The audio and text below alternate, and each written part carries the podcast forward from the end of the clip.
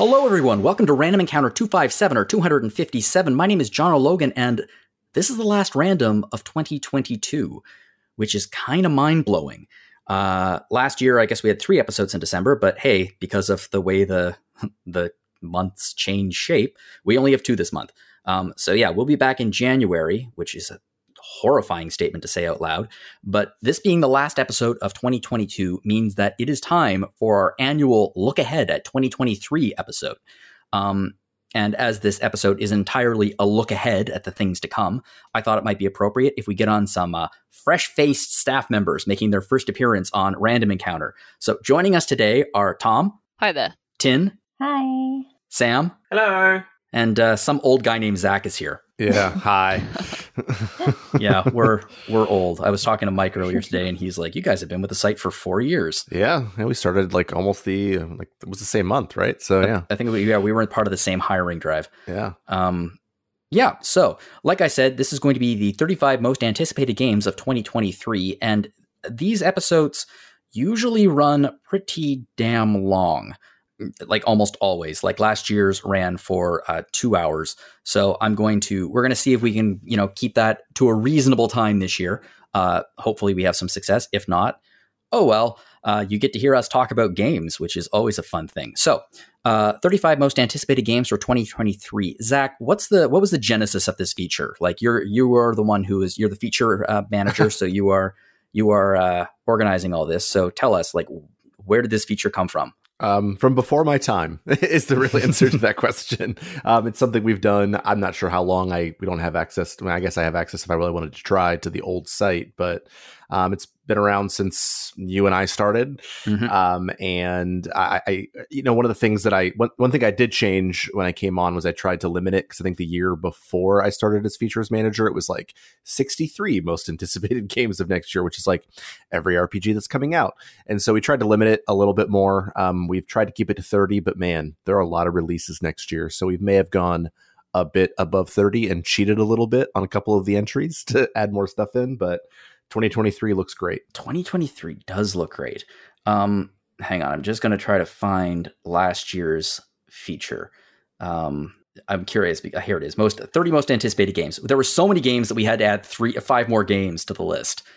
Um, so let's before we jump in, I just want to do a quick a quick run through to see our success ratio, our success rate of games that are coming out in 2022. Um, let's see here. Uh, Advanced Wars one, two, boot camp, uh, reboot camp. So that was on last year's list. Eh, nope. Um, let's see what we got here. Uh, uh, Dustborn is another one that is uh, that did not come out last year, but we thought it might. Um, let's see. Ooh, Elden Rings got released. Final Fantasy 16. That was a that was an optimistic uh, guess. It sure was. I knew it at the time, but I was like, I think there's a chance. There's there's always a chance. Forspoken, uh, that's coming out next month apparently, but no. Uh, Granblue Fantasy Relink, nope. Uh, Breath of the Wild 2, I don't even know what that is. Um, does anyone know what this Breath of the Wild 2 is? Probably just some small indie game. Yeah. um, let's see here. Uh, Oxenfree 2 did not get uh, did not get released this year.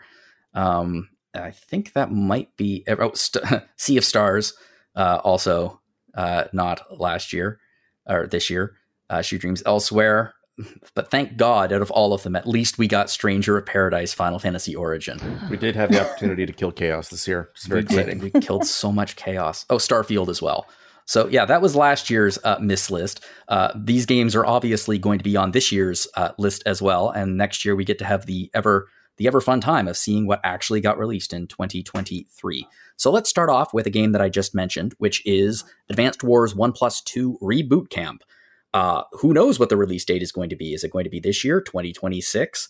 Um, according to the Advanced Wars wiki page, it's going to be February 24th, 2023. I can find no sourcing on that. So, maybe.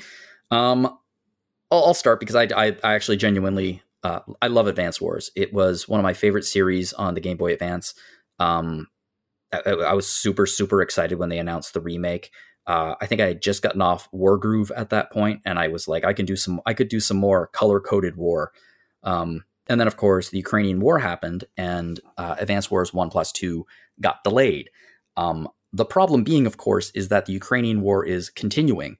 Um, and though other other companies are releasing war games and have released war games, uh, Nintendo kind of put themselves in a bind because they were like, we're going to delay this until after it. So this game is really in limbo for the time being. So we are hoping that it will be released in 2023, but who knows? Yeah, it's one of those things. I mean, and, uh, and Tom and I were talking about this before recording. It's like it, it's the bad guys are Russia, right? So like it, it seems maybe a little insensitive, but given the nature, and I don't really get, want to get too political here, but given the nature of the war as it stands right now, it doesn't seem to have any end in sight.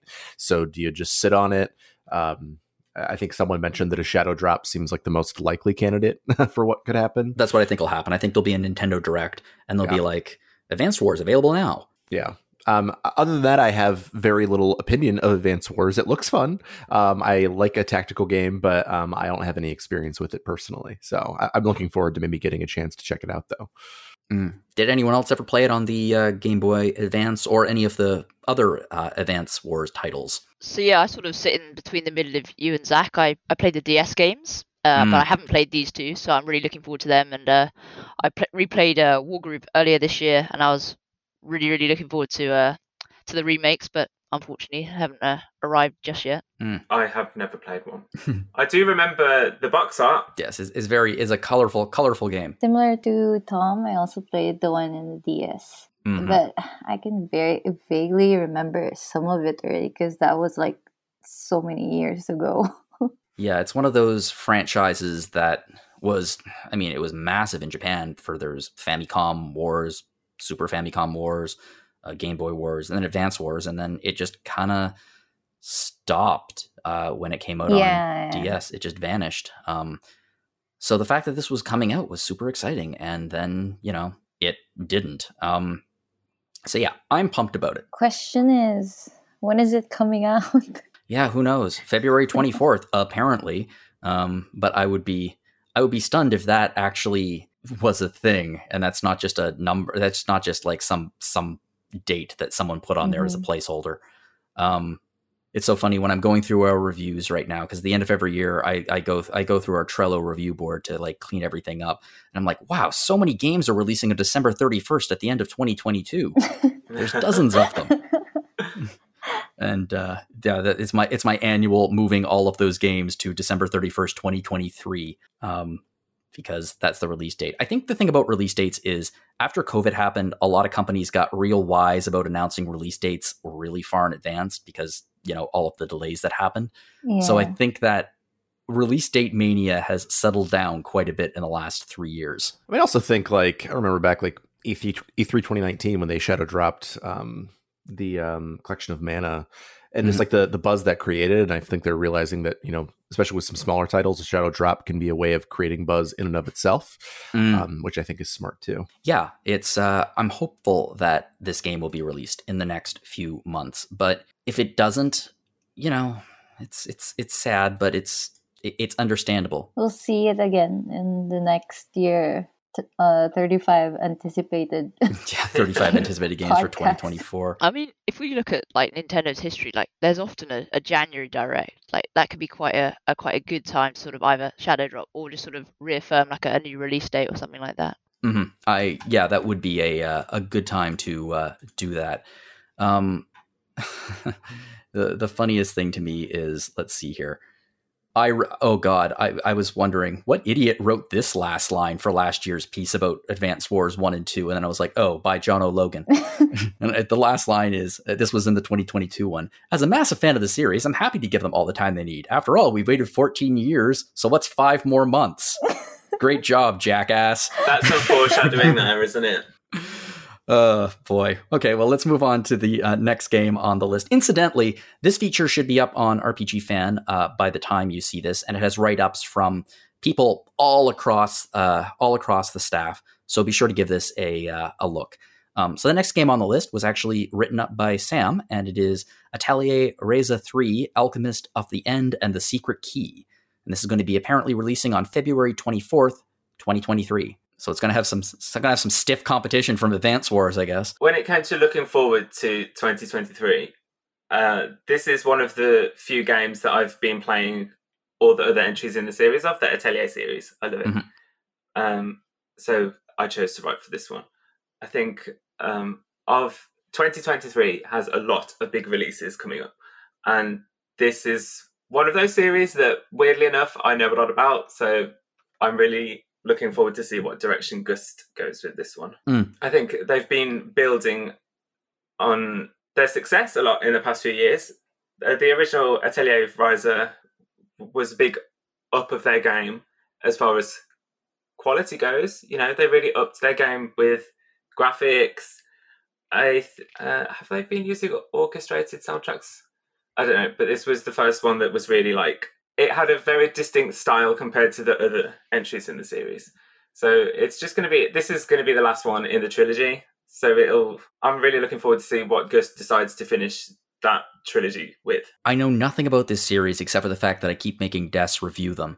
Um, I, uh, I, I think it's a fascinating series in that, like, I feel like it. I, as a person who hasn't played them, um, it, it's interesting to me that like they have like a development cycle that like I don't know like rivals Pokemon's, which you know we're not here to talk about that, but um, it, in terms of how quickly they come out with games and, and the ways in which like the newest games seem to have really upped their game um, I think is uh, excellent. And you know, I'm not really into crafting in RPGs in general, and certainly like a game where I'm mostly doing crafting does not appeal to me. Mm-hmm. But just like the buzz that Ryza in particular has gotten has made me think like, huh, you know, maybe it's time to give this a shot. I think it shows a shift in their strategy as far as their releases go as well, because uh, Ryza was the first in the Atelier franchise as a whole to have numbered sequels per Mhm. Atelier. Like, for example, the Arland trilogy was Atelier Rorona, Atelier Totori, and Atelier Meruru. And whereas this has been Atelier Ryza 1, 2, 3. And now they're doing that with the Atelier Sophie as well. So, you know, they're obviously rethinking a lot of things rather than just the actual mechanics of the games themselves. I'm personally reminded of how some of the subtitles for all these games sound like Doctor Who episodes from like Tom Baker's 1980s years, like Doctor Who and the Alchemist of the End, They really do. Yeah. They have great subtitles. Doctor Who and the Grand Phantom. It just they sound very grand and and uh, mysterious. They like secrets as well in their subtitles for the Ryza. I think the Mm. first one was Secret Hideout, was the second one Secret Fairy, and this one is Secret Key. Mm. What will we unlock? A TARDIS pan. that would get me to play it. Um, yeah, so I've I, like I said, I don't really know these games that well. However, I have I've talked to uh, Des on the show about them in the past, and I've looked at, I've watched a lot of footage from them, and they look really really cool. There's usually some kind of a time limit attached to it, uh, the game, and like after you beat the game, I guess you like have the other half of the game. Like there's a Yeah. lot of content that you get to eventually. Well, they have dropped the time limit mechanics uh, for Ryza. Um, I think they still had them in the last trilogy. So uh, I don't know. Maybe they'll bring that for Ryza three. I doubt they will. But Mm. for for fans where that has, well, uh, potential fans, I should say, where that has been sort of a barrier for entry, thinking, oh, I don't like you know the time limit constraints, blah blah blah.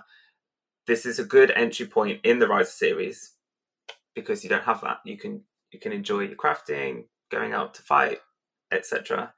And it's you know there is there is no calendar in these. There is still a, a day and night system. Oh yes, of course. Yeah. Is anyone else looking forward to playing it or trying it? I guess. I'll be honest, I've never never played the series to be honest. hmm If like I'm like interested on playing the third one, do I have to like play the first and the second?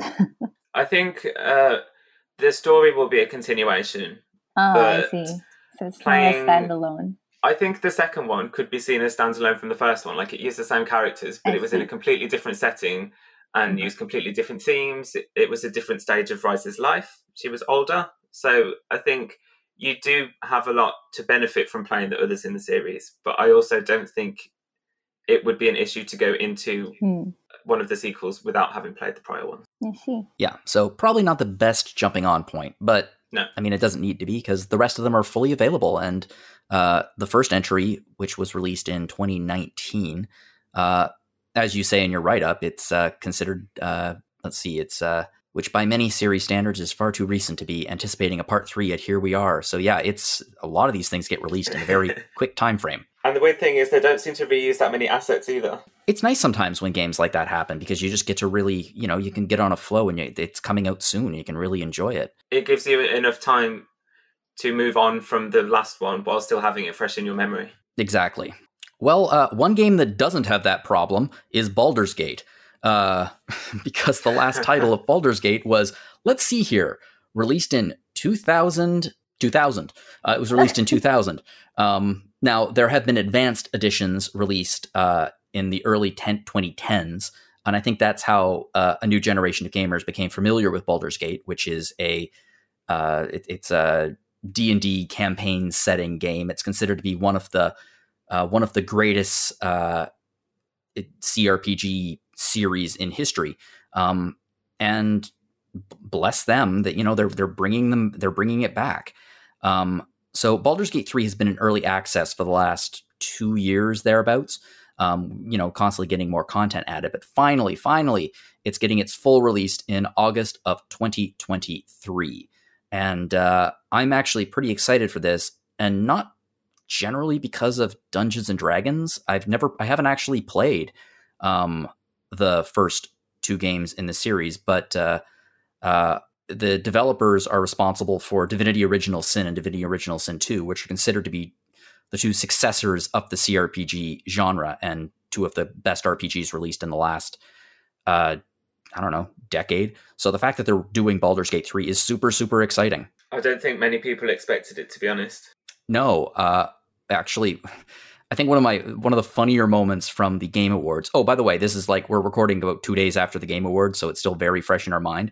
And they had a pretty awesome trailer for Baldur's Gate three. And at the end, they had this big reveal where some guy like is in inside a mimic and like tears his way out of the mimic chest. And it was like one of those moments where it's like, oh my god, but the audience clearly had no idea who he was. so there was like scattered clapping and like maybe one guy in the back from like who played the games in the 1990s going or the, the 2000s going woo and it was so anticlimactic i loved it i think one of the funniest parts of its marketing campaign is that i'm sure it was uh, heavily marketed towards google stadia at first Ugh. we all know how that went don't we yeah i wrote i wrote the uh, the article for the uh, release date and uh, on the game page it was like platforms google stadia is like mm, not anymore. Maybe not. no, but um, I'm actually quite excited for this. I've never played any of the Baldur's Gate series, but I really enjoyed Divinity: Original Sin 2, and I haven't. I know it's in uh, like early access, but haven't jumped in. But all the all the previews seem really really positive, so I'm definitely looking forward to it. Yeah, and I think it looks excellent. Like it's going to be isometric like the rest of them, but you are going to be like zooming in on characters' faces with proper animations. Like it looks like a current gen game. Hmm. Yeah, I played the one in the PlayStation 2. I, I actually don't remember. Oh, Dark Alliance? Yep. Yeah, I think that's the one. I mostly played it with my brother. Like, that's always the memory I have whenever we were playing Baldur's Gate. It was more of like a, um, a fun game uh, playing in multiplayer with people. So I believe that the Dark Alliance uh, spin-offs were uh, real time instead of turn-based. They were, yeah. Yeah, they were real time. That's the yeah. one I can remember. well, I'm I'm pretty excited about this. I think it, I think it looks like it's going to be a uh, a fantastic CRPG. So yeah, I am I am pumped. Computer role playing game for those who are wondering. We have some JRPG, CRPG, TRPG. Mm-hmm. Yay, all of the modifiers for RPG. Um, yeah, and that's going to be apparently released in August of 2023. Um, moving on, we have Coffee Talk, Episode 2, Hibiscus and Butterfly, um, which will be releasing at some point in 2023. Um, this is uh, our our fearless leader, Mike Salvato, uh, loved Coffee Talk. oh, yeah. Just loves it so much. Um, so uh, he is super, super excited about this. Um, and the game is kind of a sort of a visual novel uh, with, I guess, barista uh, simulator mechanics, where you are a barista in a coffee shop in a parallel reality version of Seattle, uh, where uh, various fantasy creatures also exist, but they are existing in a modern day setting. Um, which it, I- I've played a little bit of it, not a ton. Uh, as a visual novel, it you know it really hit the spot. It's kind of comforting. You get to know you get to know the characters really really well, as I guess you would if you were a barista in a coffee shop. Um, and it, it just looks really really cool. You know, I um I can never get um like disconnect coffee talk from Necro Barista in my head, Mm, um, which I've played Necro Barista, um, but I love the idea of um. And there's some other game where I feel like you're also like making cocktails for people, like making drinks for people, talking to them. Just sort of that idea of getting to know people as they come through, and that sort of slice of life uh, notion is appealing to me. I have not played it. I probably won't, but I I think it's just like a cool idea, um, and it's it's it's ripe for good storytelling and good writing characters. Yeah, I think so too. Um, and I mean, one of the the key points about this game and its its predecessor is uh, the music. Apparently, just really nice, comforting music. Really nice, chill, chill music that people could use to study. Yeah, actually, I I haven't played the game either, but it's just like oh wi- wish listed on my Steam account. But yeah, I'd listen to the music as well from time to time while working. Yeah, it's it's that kind of game where it's just you can if you're working or if you are in an actual coffee shop, you know, not a bad thing to put on your AirPods. Mhm. Um, it's one of those games that whenever I look at it, I'm like, I really should play the first one. Which that's the that was my refrain during the Game Awards. All of these sequels are being announced, and I was like, yeah, the first one's on my Steam wish list. I really need to play it over Yeah. and over again. Yeah, too many games, not enough time. Yeah. Too many games, not enough time. Um, well, let's move on to another game, which is coming out at some point in 2023. Incidentally, talking about refrains, some point in 2023 is going to be one you're going to hear a lot in this episode. Um, like I said, because of the whole, you know, companies don't really want to re- announce release dates anymore. So we think we're getting them next year. So this is a game called Demon School, and it is a uh, TRPG, so a tactics RPG. It has uh, a mixture of like it has a mixture of uh, kind of pixel arty, um, but with like high definition uh, character art kind of thing. It looks pretty darn cool. I know this is another game that Mike uh, Mike is pretty excited about. Yeah. I'm looking at a, a write up preview for it right now on Nintendo Life, and uh, they were really high on it too. Um, and so we were putting this together, we didn't have a, a name on it, and I was like, uh, the, the buzz on this makes me really want to check it out. Um, and just like the um, the blend of the SMT with the DS graphics, Mhm. with the storytelling as it is, and like sort of like horror theme in like sort of a, a- different kind of way, I think really um uh, it almost seems like SMT meets Fire Emblem to some degree, um, Mm. and I'm very excited to check it out for that reason. Um, apparently, the writing in it is really excellent, um, and um, it's kind of tough too, um, in terms of uh, how how difficult the game is, which I like. Um, I, I, I'm not necessarily the biggest tactics RPG guy in general, but this one really appeals to me in terms of its blend of aesthetics and styles and effective writing. Is anyone a fan of the uh, SF the, uh, th- this particular style of uh, demon in the modern day kind of thing, but with a tactics twist? Mm, it does give me similar vibes to um, Persona. Yeah, that's that's what I was thinking. Uh, so it says here that like you'd also have like friendships and like apart from the story, so you have to build relationships as well with the other characters. So it does give me that vibe actually. Yeah, I mean, like like Tin says, it, it looks a lot like Persona, and you know, I like strategy games. So if you're going to give me a, a Persona-like strategy game, I'll definitely interested. It and the art style is, is really nice actually. So I'm definitely interested to see how it turns out. Mm-hmm. Cool.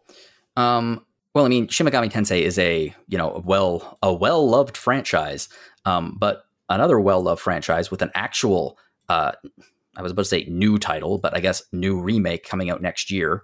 Theoretically, is Dragon Quest III, the HD 2D remake, which is coming out at some point in 2023. I have heard rumors that we're going to be getting some news about the release window pretty soon, probably in January or maybe even in late December. I, I So- think there might be a, a show for it like this week, maybe. Like this is like when I Really? say this week before this will post. Yeah. um, I think maybe. Um, but yeah, hopefully it comes out this year. Yeah, so there's a chance that by the time you listen to this, you're going to be like, no, it's coming out. I mean, it would, for us, it would suck if this came out like if it shadow dropped next week and we'd be like, ah, it's going to have to be 34 games we're looking forward to. That's true.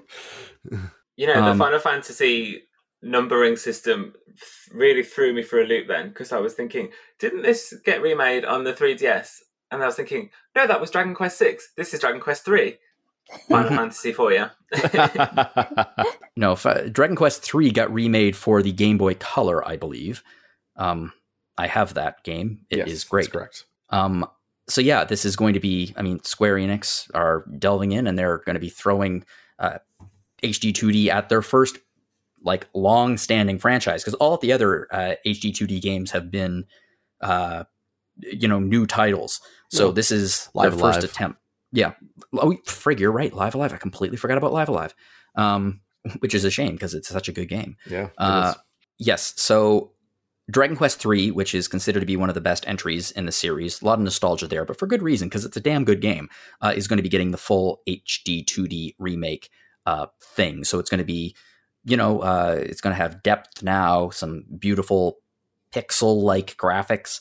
Um, and yeah, it's going to be coming out next year. Is anyone excited for this? Oh, yeah, yeah, I would say like I'm not like the biggest Dragon Quest fan in the world. I've I've played eight and eleven, I, but and I've enjoyed them a lot, but I haven't played any others. But um, I think the HD 2D art style is like the perfect way to remake these old games. I think like playing Live A Live just like reaffirmed that for me, and so I'm really excited to jump in, give it a go. Um, yeah. I mean, I've played Dragon Quest 3 before, um, and I think that it um it, it has some really great story moments and like um they, they've said that they want you to sort of be able to play this um in uh you know first before dragon quest 1 and 2 and he's going to try to do some different things. So I'm, I'm excited to see what Horii does with this but like dragon quest is one of my favorite series of all time.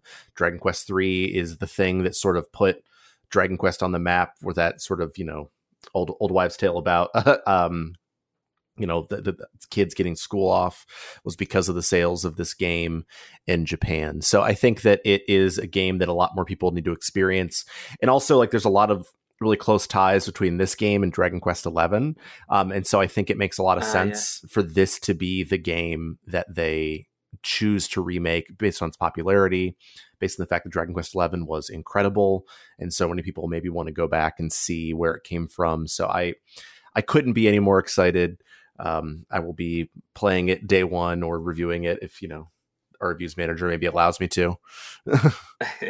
I think this will be a really nice throwback for long, long time series fans as well because mm-hmm. um, they seem to want to be moving away from some of the conventions of the series for Dragon Quest Twelve, whereas mm-hmm. they've still got the nostalgia factor for these remake remakes, um, especially with the HD two D. So for sure, yeah great choice. Yeah. Also, I I I would like some appreciation that I just let Zach's uh, Dragon Quest Eleven is incredible comment to sail over the plate without taking a swing at that one. oh my gosh! Because um, I didn't want to start a fight.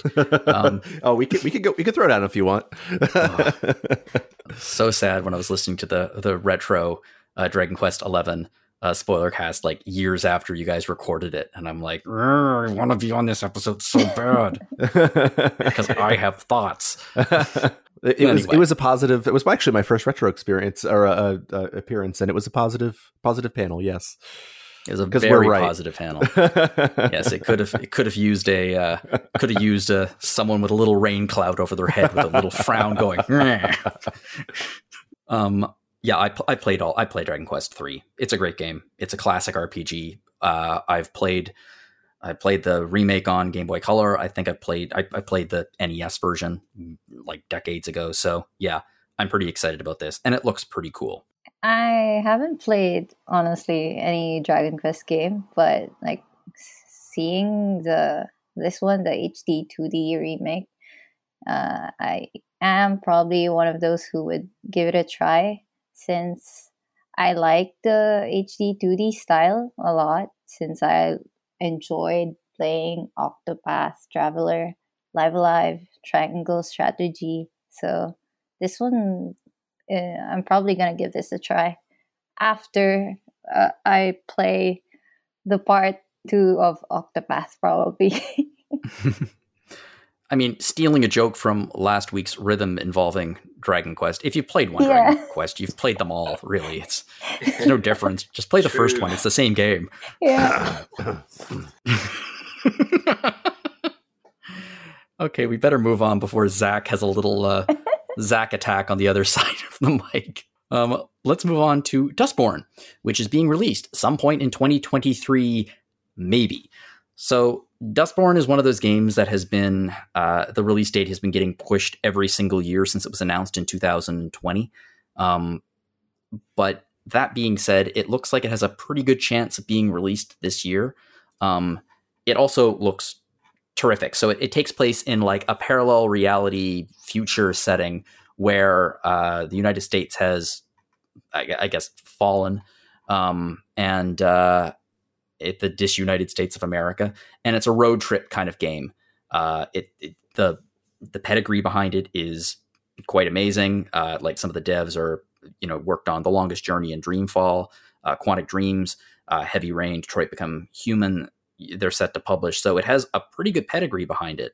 Um, and I have to admit, I am pretty excited about giving this one a shot when it comes out because it looks like it really hits a lot of my uh, a lot of my buttons. I uh, uh, this had completely gone under my radar until we were preparing for this very podcast, and I uh, this is amazing to see the devs behind this, like a collaboration between devs from The Longest Journey and Dreamfall, two games I love, and then Quantic Dream.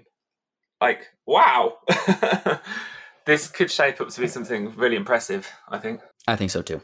I hope so. I hope so as well. I think there were probably a few lessons to learn from Heavy Rain and Detroit Become Human. So maybe that's why a collaboration with um, Red Thread Games, you know, very well known for their storytelling, or at least the games that they've, you know, released have had fantastic stories. So it could be a match made in heaven. Yeah. I was gonna say that I have high expectation for the story for this one. They they make great lead characters. Mm-hmm it does it looks very very story driven uh, with some fascinating characters. So i mean fingers crossed hopefully it's it comes out this year. Uh, i would very much enjoy if it did. Um, moving on. Hey zach do you want to take this one? I guess. Uh, Eiyuden Chronicle, 100 Heroes. Oh my goodness. Uh, I, am guessing, given our audience, that almost everybody who's listening to this podcast is excited for this game. Um, but hopefully not as excited as I am because I don't think it's healthy how excited I am for this game. uh, I think it's probably a bad thing. Um, so you know, I, I played Rising this last year, and I think that the reception to it was sort of uh, up and down, which is like a prequel, like sort of a Metroidvania ish um, game. You liked it, yeah, and I liked it. Um, I liked it more than most. But the thing that excited me the most about it was that it set up um, from a, a, storytelling perspective, like a really interesting world that I think um, a larger scope story. And, and Rising was pretty um, small in its scope uh, in terms of what we can look at. But obviously, like the Suikoden influences are huge. You can see Suikoden 2 like writ large all over this game, which mm-hmm. um, is my favorite game of all time. So, of course, I'm excited. It looks beautiful. Um, everything that we're seeing about it is great. I love that it has inspired Konami to go back to a long dead franchise and do some things with it. Um, Which we'll be talking been, about a little later in the podcast. Yeah, long on the record as being um, incredibly excited about this game. I, I, think that it is shaping up to be really something fantastic. Um, I was hoping we'd have a release date by now, but I'm guessing that we'll get it sometime in the first half of the year based on everything we're seeing. So um, Let, us toss out our usual some point in 2023. Yeah, exactly. Uh, I, I, I, I don't even know what to say. I, am very excited. mm-hmm.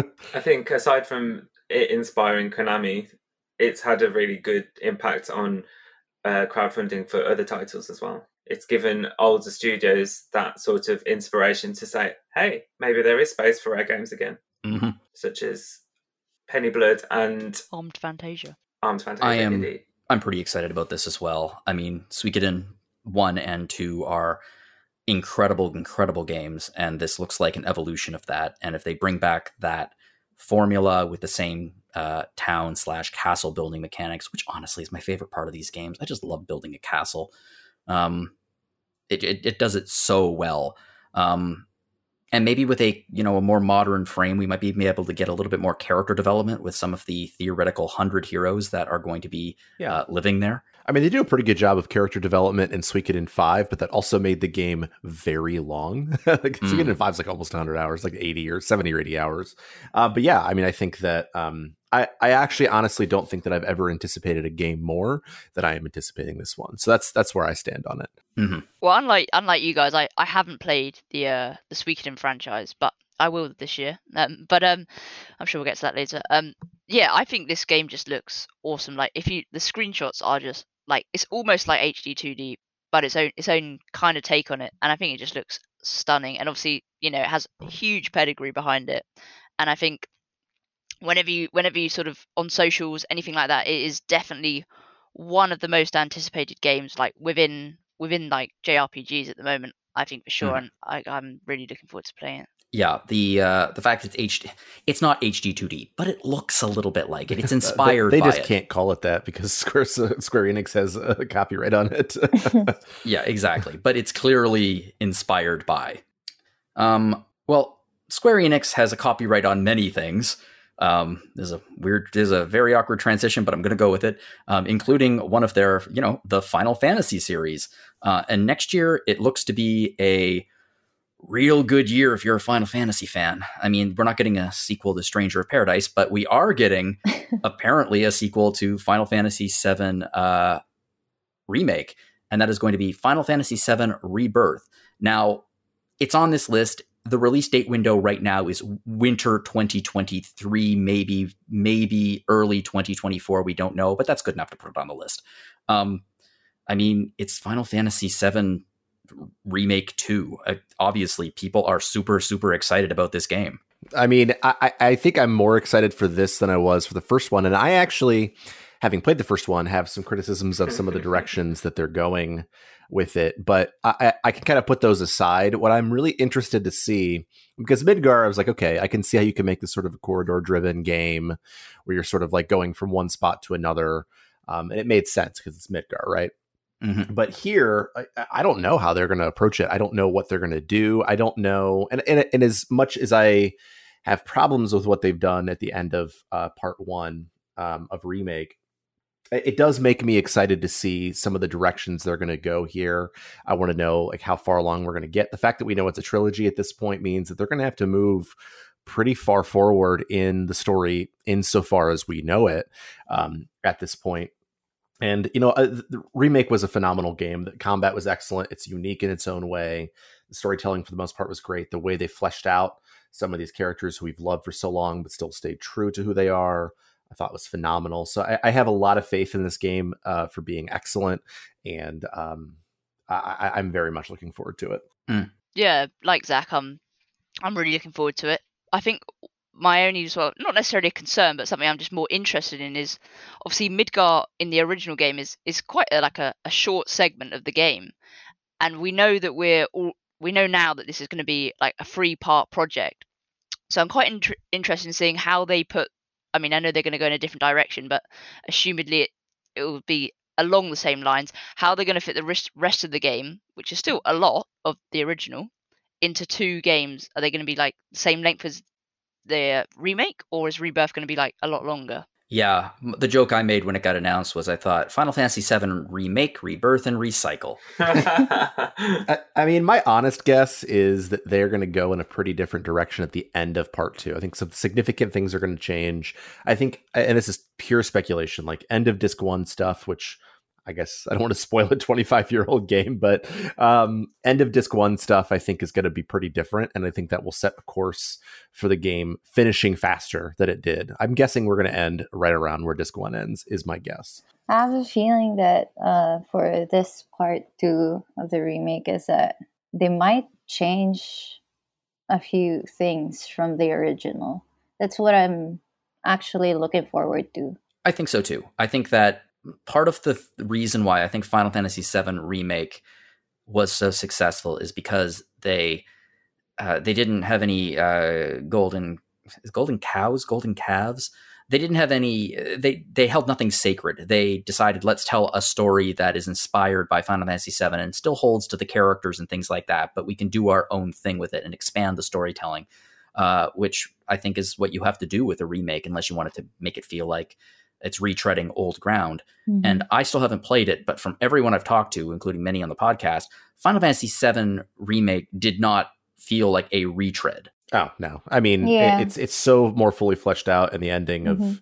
the game definitely puts it in a position to go in a very different direction. Um, so it could, but we'll see. I think I feel well. there are many us. Oh, go on. No, you, you first. go ahead. You go ahead. Okay, we're so British, aren't we? Um, I think uh, the way stories were told in games back in the day is very different to how stories are told these days. So I think, um, you know, they were very sort of literal in their progression back then. Like, oh, we need to go here. So to get there, we need to take a boat here. Then we need to run across this plain and cross a mountain. You know, whereas they can they don't need to necessarily do all that these days it can be more about like destination destination rather than journey journey journey so i think they will probably change a lot of the story elements still but i think they can condense a lot of it as well Mhm. Mhm. without changing necessarily too much And it looks real good. Yeah, it's they never fail on that. Yeah, I'm hopeful that they give it a, a bit of a texture upgrade. As I understand it, some of the textures were a little bit uh, last. They looked a lot better uh, with the PS5 Yeah, Yeah, update. Intergrade and stuff looked really, really good. Yeah. that door I'll never forget the door. no really that I think as well though, um, it, it's going to be interesting to see where it goes. I think um, it's quite well, I'll say clear, but it seems like Zach is going to be a much bigger part of it going forward. I think there's a re- there's obviously a reason, Will I really?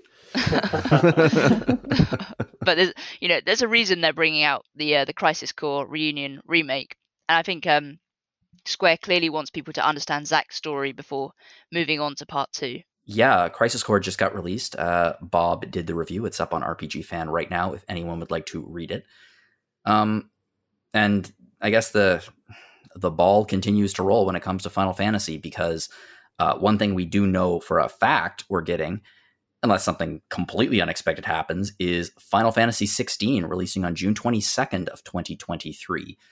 So 16 is, I mean, for God's sake, what can you really say? It's Final Fantasy 16.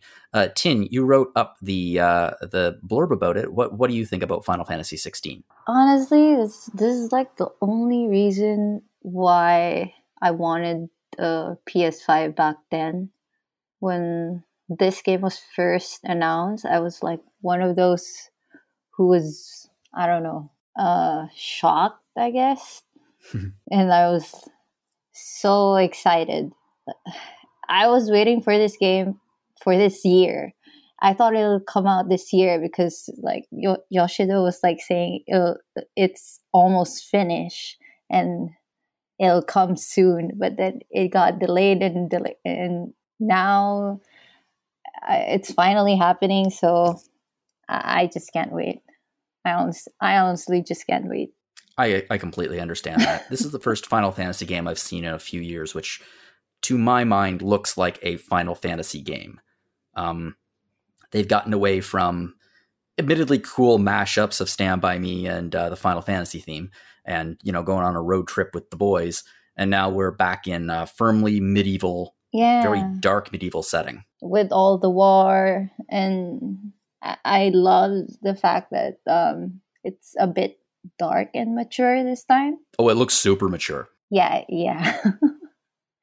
I think it's rated something I forgot. uh, and it looks obviously it's it's moving again towards the uh, it's still a JRPG, but the more action oriented combat away from the turn based combat that Final Fantasy classics are known for. Uh, it looks to be taking that to a new level, and uh, uh, I guess there's a lot of focus on summons in this game. Mhm. Yeah. They look incredible. Gosh, there's Yeah. like giant kaiju fights, like one someone against another. Yes, yes, please give it to me.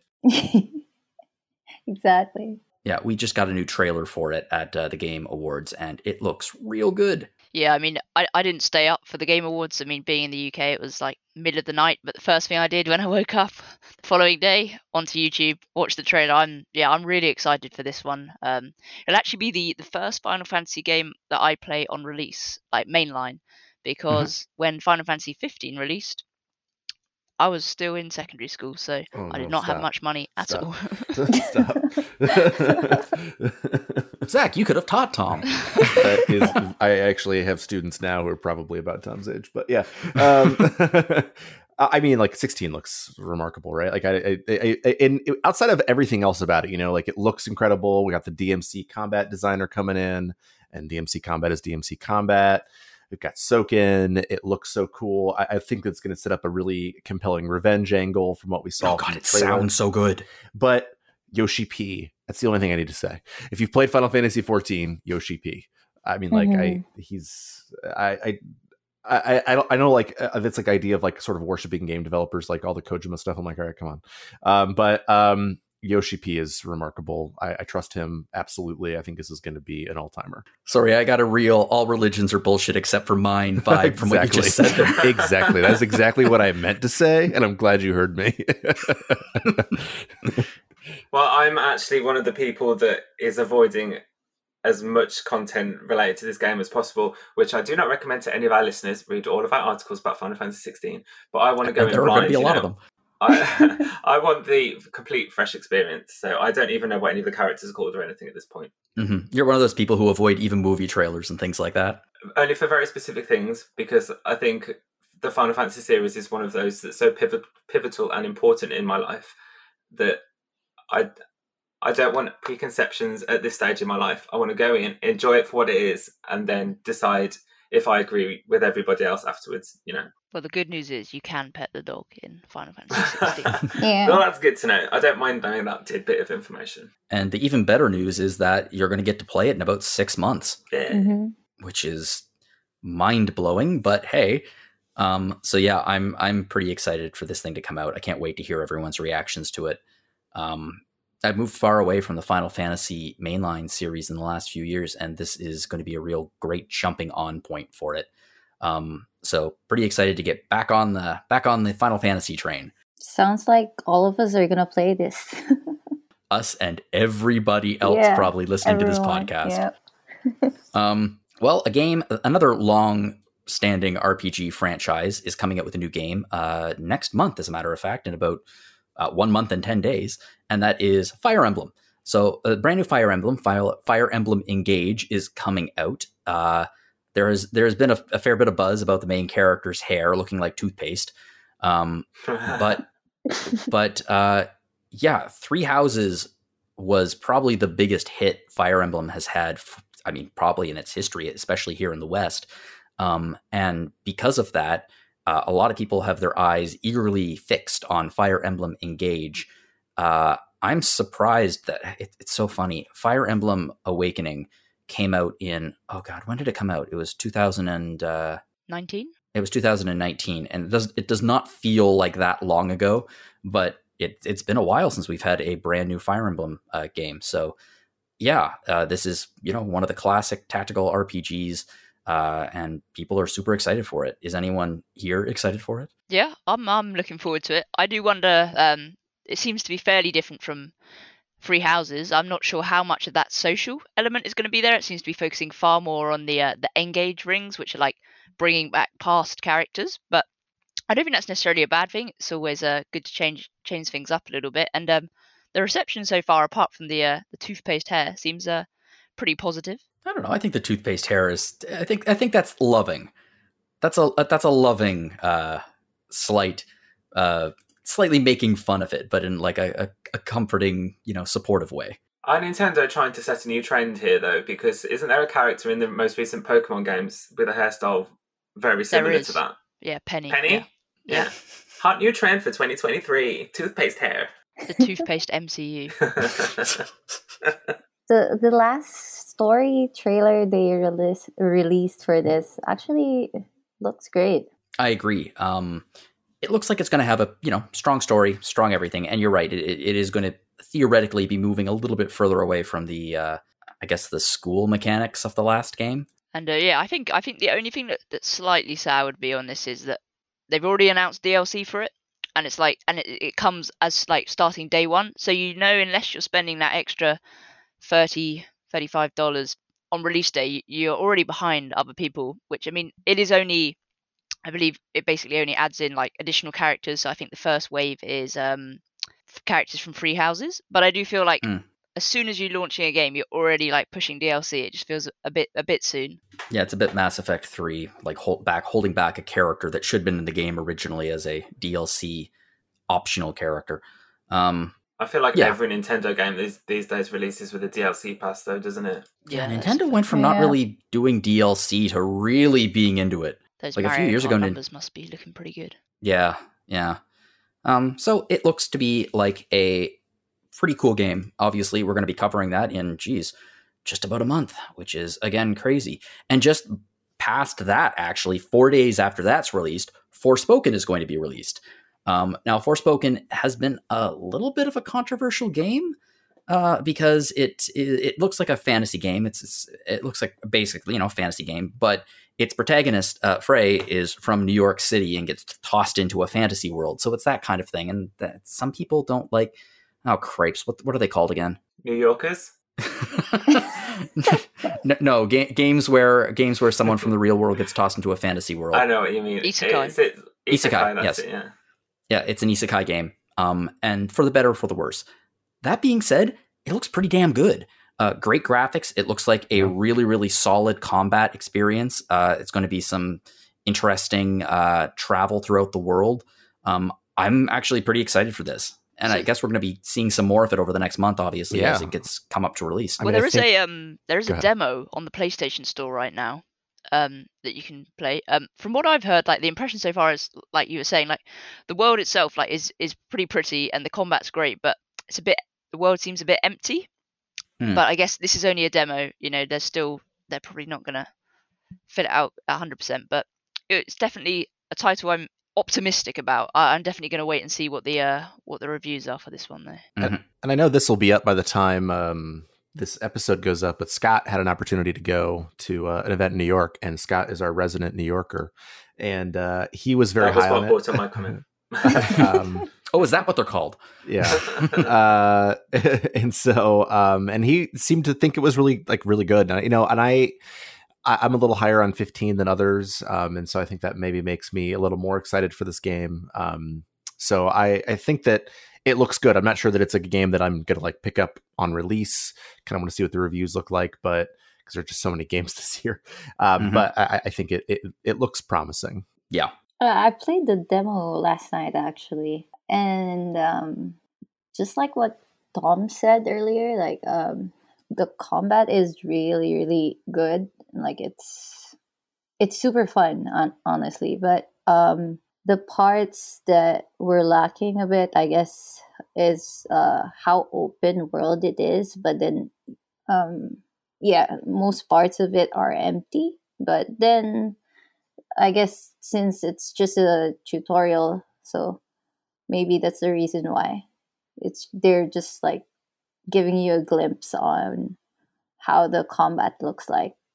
But I'm I'm looking forward to how the story would be um, laid out in the game. So I hope it's actually good and it's it's it would be on par with how the combat looks like. So yeah. Well, uh, up next, which is a game that has been showing up on many a most anticipated in the next year list over the last few years, is Granblue Fantasy Relink. Um, this was announced in 2017. Uh, it where we're we're anticipating it, that's for sure. Uh, it was on our list for 2020, 2022. It's now on 2023. It was also 2019. I wrote it up that time. Oh. Oh, perfect. Okay. Uh, well, in that case, hey Zach, looking forward to Granblue Fantasy Relink. I, I, I definitely still am. I mean, I, maybe not as much as Dez, since Dez is the one who writes it up every time now. But um, Yeah. you know, it's based on an incredibly popular, like, sort of gacha mobile game um, in Japan that I don't think still we have access to um, in Mhm. America. Um, just Granblue, Blue Fantasy. But you know, early on, like Platinum was working on the combat, and I was like, Platinum's working on it. Yes, please. Um, and apparently, they're not working on it so much now. But you know, like every time I see a trailer for it or anything, like it, it looks flashy. It looks like the combat's going to be super fun. We don't really know much about it outside of that. There's going to be some multiplayer involved. We know that it looks great and it's got a great pedigree behind it. Apparently, we're going to hear more. I think Dez mentions this as well on January 20th and finally get a demo. So like not long after this, we'll have a better feel for it. But um, just the the names behind it alone and just the way that it looks making me pretty excited for what it's going to be this, this sort of action rpg mm. well seeing as that we have a very solid release date of sometime in 2023 next to it i'm sure that we'll have the opportunity to see more of it very soon. One can hope. See here's here's how you know we care ladies and gentlemen. This thing has been on four lists thus far of most anticipated and it's always been a different blurb. That's although if it, if it doesn't come out next year I, Zach, I firmly believe that we should just start reusing the same one over and over again. We'd have to make some mild adjustments to Dez's, but yeah, sure, why not? Just put a disclaimer off the top saying this is the same blurb we wrote in 2019. It'd be kind of funny. I, I, don't disagree with you. Dates dates have been changed, updated. Otherwise, the content remains the same. Um, well, moving on to what I would suspect are two of Caitlin's most anticipated titles of 2023 is uh, Hero, The Legend of Heroes, Trails of Azure, and The Legend of Heroes, Trails into Reverie. Um, so Trails to Azure comes out on March 14th uh, of next year, and apparently Trails into Reverie is going to be coming out summer 2023. Um, so these are going to be, you know, Legend of Hero games, which have a, you know, they're incredibly, incredibly popular among RPG fans. Uh, these have been out in Japan for years and years now, and they are very slowly trickling out over time as they are localized. So two of them are coming out next year, which is kind of exciting. Yeah, I think this is one of those series that like I don't say this to discredit the quality of the games at all, but I think with the releases of them, it just adds to the pressure to like I really want to get into this series, but at this point there is so many of them that yeah, it's just like ah, you know. and you really kind of need to play them, like not yeah. necessarily in order, yeah. but basically in order. Like I played Tr- Cold Steel one and two, and then everyone's like, "Oh, you really got to know some more things for Cold Steel three. And then I started Cold Steel three, and I'm like, "Oh, there are all these characters who I don't know who they are, but I'm pretty sure they're in Trails of the Sky." Okay, everything I see about these series, I know I would love, but at the same time, time, you know. yeah, they're they're long games. Yeah, I think you're probably looking at about 400, 500 hours now. mm-hmm. The last trails I played was still in the sky, and now I can't even remember what happened there. So I have to go back all the way to that one. Wikipedia is your friend in cases like that. I think. Um, well, moving on to what I think is okay. Honest to God I know that people ha- are anticipating many, many games next year. Obviously, Final Fantasy 16 is huge, and and you know, for for other people, Trails games, and for Zach, anything that involves Suikoden. But I think most people are really, really excited for this next game, which is Legend of Zelda: Tears of the Kingdom. Uh, Tom, you wrote the blurb for this. Are you excited for Tears of the Kingdom? Yeah, I mean, we talked about how excited we were for Final Fantasy 16 earlier, but if there's one game that I am anticipating more, it is Tears of the Kingdom.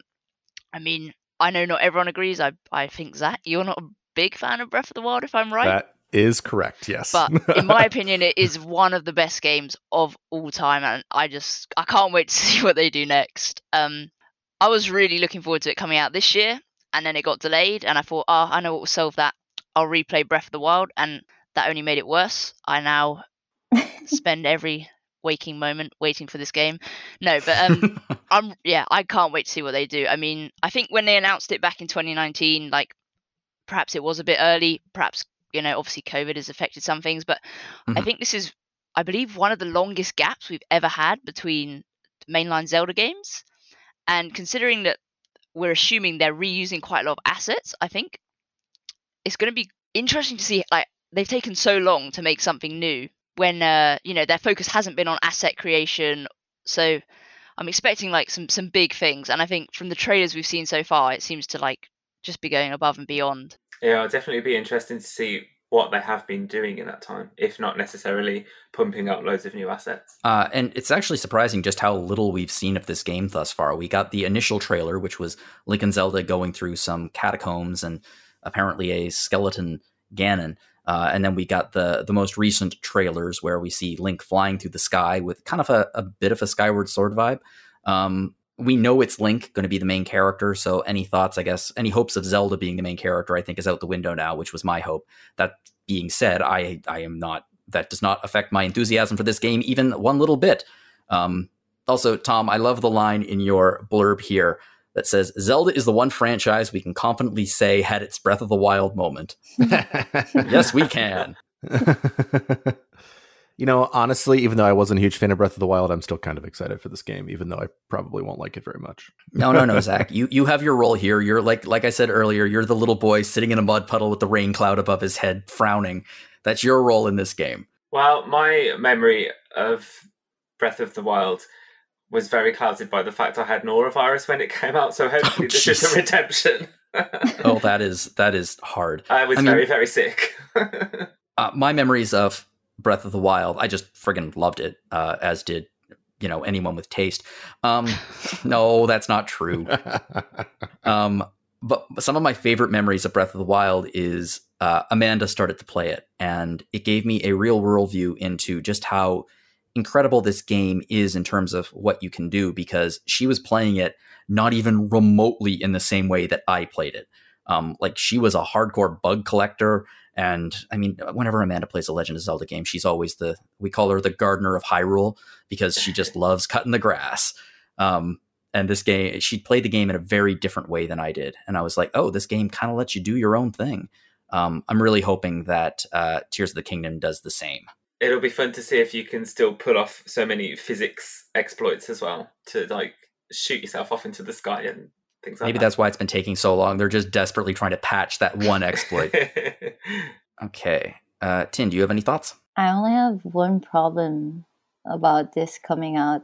Uh, that it's coming out on May already, and it's just one month for me to finish this before sixteen. Uh, Final Fantasy sixteen comes out.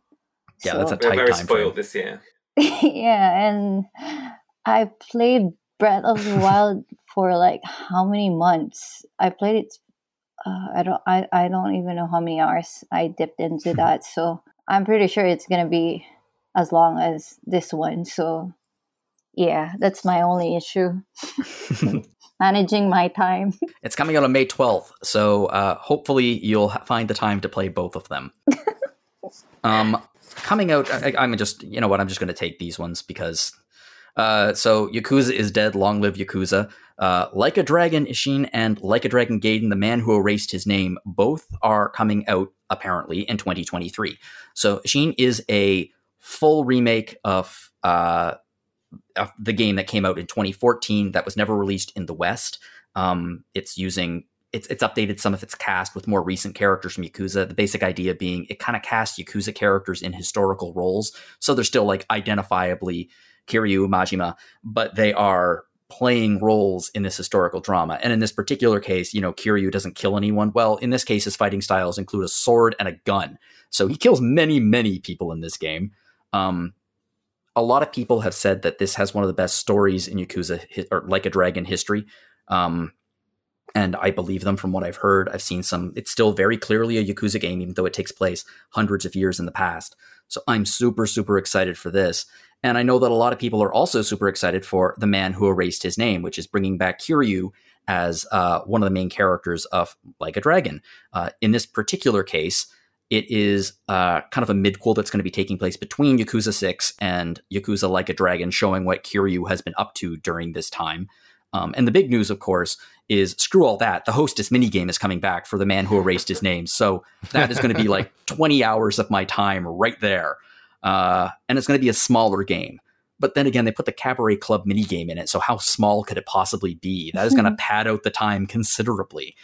So yeah, uh, two Yakuza games coming out this year, and I couldn't be more excited. Does anyone have any excitement for Like a Dragon whatsoever? You know, um, I, I feel like um, I, I've played uh, both Judgment games and Seven, and I've played a lot of Zero, and I would very much like to play them. But you know, Yakuza in some or Like a Dragon is in some ways kind of like uh, the Trails series, where I'm like, I want to play some of these more recent games, and I know I could without the context. It's not like Trails where you really need to play in one order. But like, I want to play Zero and Kiwami first, and then I'm like, well, if I played those two, then I want to play Kiwami too. Then I want to play three. Then I want to play four. And I'm like, oh my gosh, Zach, I have the perfect solution for you. There was a feature that got written for RPG Fan very, very sh- short time ago called "So You Want to Get into told the me to play Zero series." or Kiwami first. So Well, actually, technically, one of the writers told you to play Zero, and the other writer told you to play Kiwami. So, right. And I've gone totally out of order. I played seven first, so and I love Ah, seven. I'm like, what were you thinking? So good. what were you thinking? I think for those who are looking for a real good jumping on point to the Yakuza series, uh, Ishin is going to be, you know, it's out of continuity. It takes place Yeah. hundreds of years before. So that's going to be a perfect example of getting into the series, the type of gameplay you can expect, and the ridiculous number of mini games and stuff like Getting that. Getting to play as a samurai, it's pretty much like that alone is probably going to make me buy it and play it. That's going to probably going to be my next like a dragon game, if I'm being Yeah. honest. Because so samurai, good. cool. Looks so good. My name is in Samurai. What? Sam. Oh, Jesus. I, I paused for a bit. it took me a Uh, second, and I was like, "Oh, that's really funny." I like to make these little observations. I really appreciate that. okay, moving on. Um, uh, Sam, Tom, or Tin, have any of you played a Yakuza or Like a Dragon game? And if if you have not, you probably should. I played like a dragon. I actually bought uh, seven, but I haven't started it yet. It's it's um waiting waiting to be played. I'm in the uh, the same position as Tin. I have like a Mhm. dragon. I just haven't started it yet. Like a Dragon's a terrific jumping on point. It just is. And I mean, it's an amazing game. Fabulous. It's so good. It's so, good. Okay, we said that at the exact same time and then repeated at the exact same time, which is your your clue that perhaps Yakuza Like a Dragon is a game worth playing. Um, well, moving on to a collection. So over the last few years, Capcom especially has been, you know, Konami and uh, a lot of companies have been releasing like big collections of some of their games, and a friggin' massive one is coming out at some point in 2023, and that is Mega Man Battle Network Legacy Collection. So uh, the the Battle Network collection games uh, were on Game Boy Advance, and they uh, they came out. I mean, decades ago, and we've we've seen hide nor hair of them since then. But the Legacy Collection is going to be ten full games. Ad- Admittedly, some of these games are going to be uh, like there's going to be releasing. So it's going to be Mega Man Battle Network, Mega Man Battle Network Two, Mega Man Battle Network Three, Blue and White, Mega Man Battle Network Four, Red Sun and Blue Moon. Mega Man Battle Network 5, Team Proto Man, and Team. I cannot make out the word, what that is. My eyesight is not good enough. Anyway, the, the point, and there's going to be final. There's going to be two sixes coming out, so it's going to be ten games. Technically, it's going to be six games if you're being realistic about like the different color coded versions of it. And yeah, if you miss these on the Game Boy Advance, then this is this is going to be a perfect opportunity to play it. I know Solosi's excited. It's one of those games that I I've always like kind of wanted to at least try, Mhm. but haven't. So I'll definitely be picking the collection up. I, I think it's um, I love that Capcom is showing love to its older games. Um, and you know, um, and still making new games unlike Konami. So yeah, I I- think it's I, I think it's great that they're releasing them when they've been hard to get your hands on. I- I just finished uh, Mega Man 11 last night for the first time. I've heard it's real hard, so I haven't played it yet. it's one of the hardest. Eh, eh, for everything I've seen online, it's like, well, the game's too easy. I've what? I've beaten all of the Mega Man games before without tremendous amounts of difficulty. Eleven kicked my butt. Yeah, I've heard repeatedly. 11's really hard. It's really friggin' hard until the end, of course. Once you start getting upgrades and stuff, and you can, you know, invest in getting like nine nine health tanks and things like that, it becomes way easier. But yeah, the first couple of levels, real friggin' hard game. But these are very different than those. Yeah, I just don't have anything to say about Mega Man. I've never played any of them, so I'm very Um, much in the same situation. he looks cute. Little blue dude. A little blue dude, yeah. And there's going to be, you know, it's a it's turn-based square grid combat kind of thing, um, which is you know different than obviously the mainline series or Are these the ones that have loads of really screenshotable phrases in its script? Yes. that might make me play some of them then. Very memeable. Yeah. hmm Yes. Uh, what is it? Jacking in, surfing the web, and busting viruses. hmm Um, so yeah, it's gonna that's that's one of those collections that's just going to be providing a ridiculous, ridiculous value to people. Um, and you know, hopefully it, it's coming out. It's coming out next year, and I suspect that will actually come out next year because it's a collection. So it's obviously there's development time, but not as much. Um, okay, another game that is coming out at some point in 2023 is Metal Slug Tactics. Um, I got to be honest, I have no, I've never played a Metal Slug game. I'm not into it at all. Who is? Like you, I, I've never actually played a Metal Slug game, but for some reason, when this game popped up, I was like, right, it's strategy, it's an RPG. I really want to give this a go. And I didn't write the entry for our most anticipated, but I was the one that uh, added it to the list.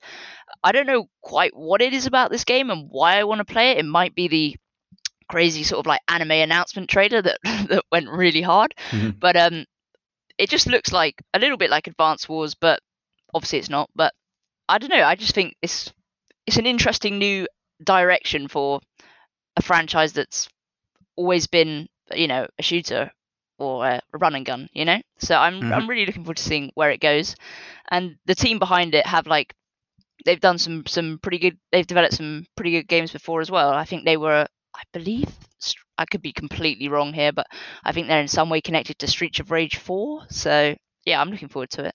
Mm-hmm.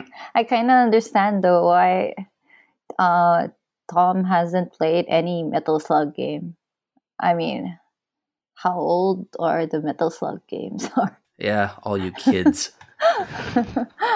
So yeah, but this one is uh, looking very a lot more interesting, I'd say, since this is a new take on them.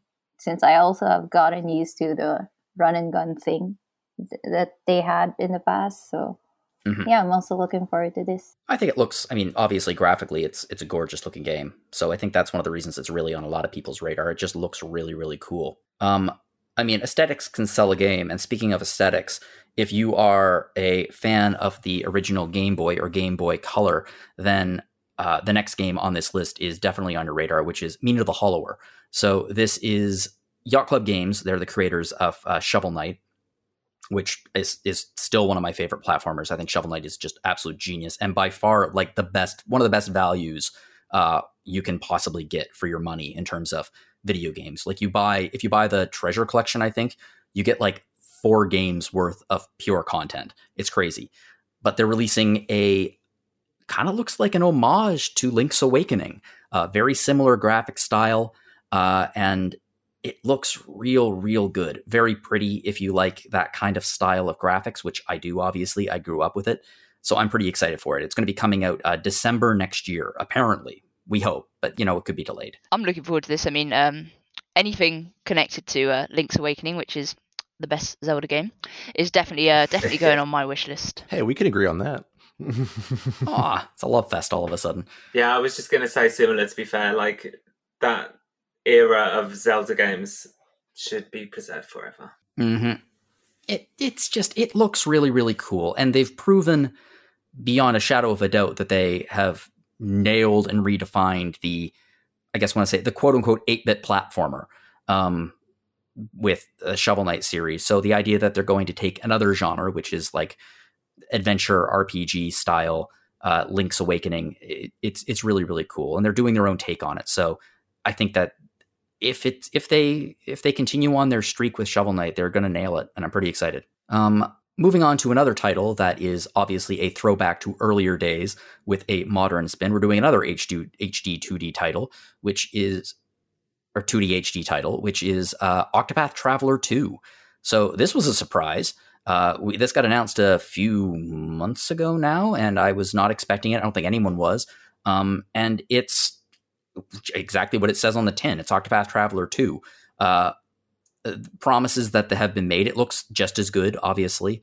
Uh, promises that have been made is that it might be a little bit more story focused with character development and character interactions more specifically, because that was the big letdown for Octopath Traveler 1, which was the characters, aside from like little tiny cutscenes, didn't really interact with each other a whole lot, uh, if at all. So, this game, apparently, there are going to be some character interactions it's really taking a page from its first title. Like all of the classes are remaining the same. It's taking place in a different world though, so it's going the Final Fantasy route, and uh, like all different, all brand new characters. So yeah, I'm really excited to see how this thing develops. Super excited to get the new soundtrack because the soundtrack of oh, Octopath oh, yeah. Traveler is yeah. pure crazy amazing. so hopefully two is going to be as well. I still listen to it. Oh, so I was just listening earlier today, so yeah. I think uh, I wrote about the Octopath soundtrack for Music of the Year last year. Oh, it's incredible. It seems I mean, like such a long time ago. and Sam, you wrote a review for uh, Champions of the Continent, didn't you? Yeah, uh, actually, I didn't. I don't know much about um, Octopath Traveler two. So when you said just that it's set in a different world, that was quite surprising to me because um, uh, Champions of the Continent is set in the same world as Octopath Traveler, the first one. So I did kind of assume that they were gonna, you know, make a coherent kind of world flow from the first one through to the mobile game through to the sequel. Um, so obviously not, but um, I think one thing I'm kind of hesitant with for this one is that I've seen that they're introducing. I can't remember what specifically they're calling them, but duo stories. So two people sharing a story. Hmm. But I'm not. I I don't get the angle of why everything has to be either individual or duo. You know, like who isn't going to get all eight characters? Just just put bits in that's all eight of them. Mm. I, It's I the don't s- know. It's the non-linear style of the original that created those issues, though. I think, which the idea you can do the stories in any order you want, Mhm. and unfortunately, that meant that characters couldn't interact with each other because they might not be in your party. You might not even have met I them think yet. By the end of the hypothetically, game. if you tried hard enough, you probably could have done it without recruiting some of the characters. Probably. Yeah. Mm. Well, that's what So- I meant just about who's not going to get all eight of them. Like, I Yeah. think, I, I really hope that this time around there are more, not just one people, not just two people, like group stuff. Yeah. Yeah, and I enjoyed Octopath. I ran into a hard wall with the uh, final secret boss. Oh, it's Um, crazy hard. It's crazy hard. Unless you use a guide to tell you exactly how to do it, I don't know how you do it. even then, I even then I tried a guide. It was so annoying because the the final boss has like five bosses just before him, and I plowed through all of them, no problem at all. And then I hit the final boss, and I was like, okay, nope, I can't do this because I need to have all of the characters leveled up to the same place, and they're oh, not. I think I hit that same ball and I've just like worn it off my memory. Yeah. I mean, I, I had been sort of like flipping out parties the whole game, but like unless you had Tressa set up exactly in a particular way, Alfyn set up in a certain way, there's no way. But yeah, I mean, I, I, it didn't bother me as much in Octopath as some other people, like the idea of the fractured stories. I mean, it was definitely weird when you were standing in front of someone and they were talking to you like there weren't like seven other people standing next to you. That's kind Mhm. of weird. Um, but I, I, I kind of liked those tales like skits um, where they were talking between each Yeah. other, and the combat in Octopath is just so good. Like I think Oh, it's, it's glorious. my favorite turn-based combat still. It's very slick, isn't it? yeah, it, it's fantastic, and, and it, it gives you so many opportunities to play around with it. And in some other games where like the combat is that convoluted, sometimes like the random battles can feel like they're taking forever, but it didn't there. You were still able to take things down quickly without really having to strategize like a crazy amount. Um, so I, it's if it wasn't for like 16 and Eiyuden, it would be my most anticipated game of the year. I loved it. I wrote a review that got me a job here at RPG Fan for Octopath Traveler, so I am a huge fan, partially for that reason, but I just love the game too. Mhm. So you're probably excited about this one. I am very much so. Mhm. Did it really take that long for the soundtrack to come out? I've just realised. If I wrote about it for Music of I the don't Year. think so. I mean, I, I've had a physical for a minute, um, so maybe, maybe it was some sort of arrangement album or something. I don't know, but I've had a physical for longer than that. I have their 8-bit arrangement album, and it's so good. Maybe it was just for my like personal Music of the Year or something. Mhm. That's a possibility. But there's going to be lots more music to listen to next year. That's for sure. Oh Mhm. yeah, definitely. It's going to be a good year for Rhythm Encounter. Um, all right, uh, let's see. Who's a fan of One Piece? Okay, then. Well, then, One Piece Odyssey is coming out January 12th, 2023. And uh, moving on. No, uh, well, I'll just mention mention it briefly. So, One Piece Odyssey is it's a piratey adventure kind of thing, and it looks like it's taking this game looks like it's taking a lot of nods from the graphic style and look of Final or of uh, uh, Dragon Quest Eleven. It looks really, really good, and if it wasn't attached to an IP that I knew nothing about, I'd probably be pretty excited for it. But I don't really know it all that well, so yeah, if you're listening to this and you're a fan of One Piece, then guess what? There is a game coming out on January 12th in, geez, about 20 days that you would want to check out. Yeah, I think I think that is the problem. I mean, One Piece has over a thousand episodes at this point, so like, if you're not already invested in the franchise, I, I don't think you're gonna have. You're not probably not looking to pick this one up. No. Um, another game that is getting a sequel next year that's coming out at some point in 2023 is Oxenfree. So this is Oxenfree 2 Lost Signals. Oxenfree 1 is a uh, is a narrative adventure game which is beloved by many. I actually have it installed on my computer right now. I always try to keep my games installed on my computer down to a manageable level just so I don't get overwhelmed by my Steam library. Um, and this is on it. So this is one of the games that I can play uh, in the near future, and I likely will because uh, the sequel looks really, really great, and I obviously would like to have this game completed before the sequel comes out. This uh, the original has been on my playlist for a long time as well. I I will try and get around to it before this comes out. I, I really like the graphical style aside from anything else. And yeah, it looks really cool. Yeah. Um, well, next on the list is Path of the Midnight Sun, which, oh, this is cool. So apparently, this was originally a ROM hack for uh, Fire Emblem the Sacred Stones, and it's going to be a hybrid visual novel slash RPG, um, which looks to be really, really cool. We cover, you know, this kind of game on the site, and not quite my cup of tea, but I know it's the cup of tea of more than a couple of people on the site, and certainly some of our uh, viewers and listeners. So, uh, is anyone excited for Path of the Midnight Sun? Uh, I think this genre is one that does interest me quite a lot. And seeing that the write up is by Audra, I love this. I love the games that Audra writes about. I think she brings, you know, she brings a good selection of unique games that she writes about. So I think um, this this one I would I would be very happy to look into. Audra, our uh, our laziest contributor, hasn't even Has she written anything this year? One article? she hasn't even reached forty reviews this year, Sam. She's still at thirty eight. oh my gosh. I don't think I've written 38 reviews since I've started here, and Audra and I started on the exactly the same day. So there you go. I think I've written four, three this year. Yeah, when I think of when I think of Audra, I think of prolific is a pretty good word. Oh, absolutely. She's a She reviews so much, and her writing is always so good. Yeah. Um, there's never a lazy review that comes out of Audra, and I mean, obviously, as a review manager, I tremendously appreciate that. Yeah. Um, well, uh, two games that are getting re-releases, or they're not remakes, they're going to be re-releases next year, are Persona 3 Portable and Persona 4 Golden. Uh, so these were, you know, uh, Persona 3 Portable was uh, a PSP game and Vita, and uh, Persona 4 uh, was it was released on PC, but not on modern consoles. So these two games are finally going to be released on Xbox One, uh, Microsoft Series X, uh, the Switch, and the PS4 slash five. Um, so if you have fallen behind on your Personaing and you wish to catch up, please check that out. Oh, by the way, uh, the last episode of Rhythm Encounter was featuring Persona. So if you like Persona music, check that out. Definitely. Yeah, I mean, I've been wanting to play Persona 3 for a long time, and I've had it like sort of sitting on my PSP, and I'm like, eh, maybe eventually. I think this will be the time I finally take the plunge. But Persona 4 is worth playing for everybody. It's sort of like a, I think, a seminal work of that era, um, and more people getting the opportunity to check it out is is important. And if you like Persona 5, it's not as flashy. Neither of them are, but I actually think the story of four at least is better. And I've heard three is actually the best of the three in terms of story. So uh, I'm I'm excited for it. Persona 3 is is one of my favorite games of all time, and the portable version is, is really good. But I think it does need this sort of lift to to modern platforms. I mean, from what we've seen, it does seem they've been hinting at there'll be some quality of life improvements. There are some, you know, there's not.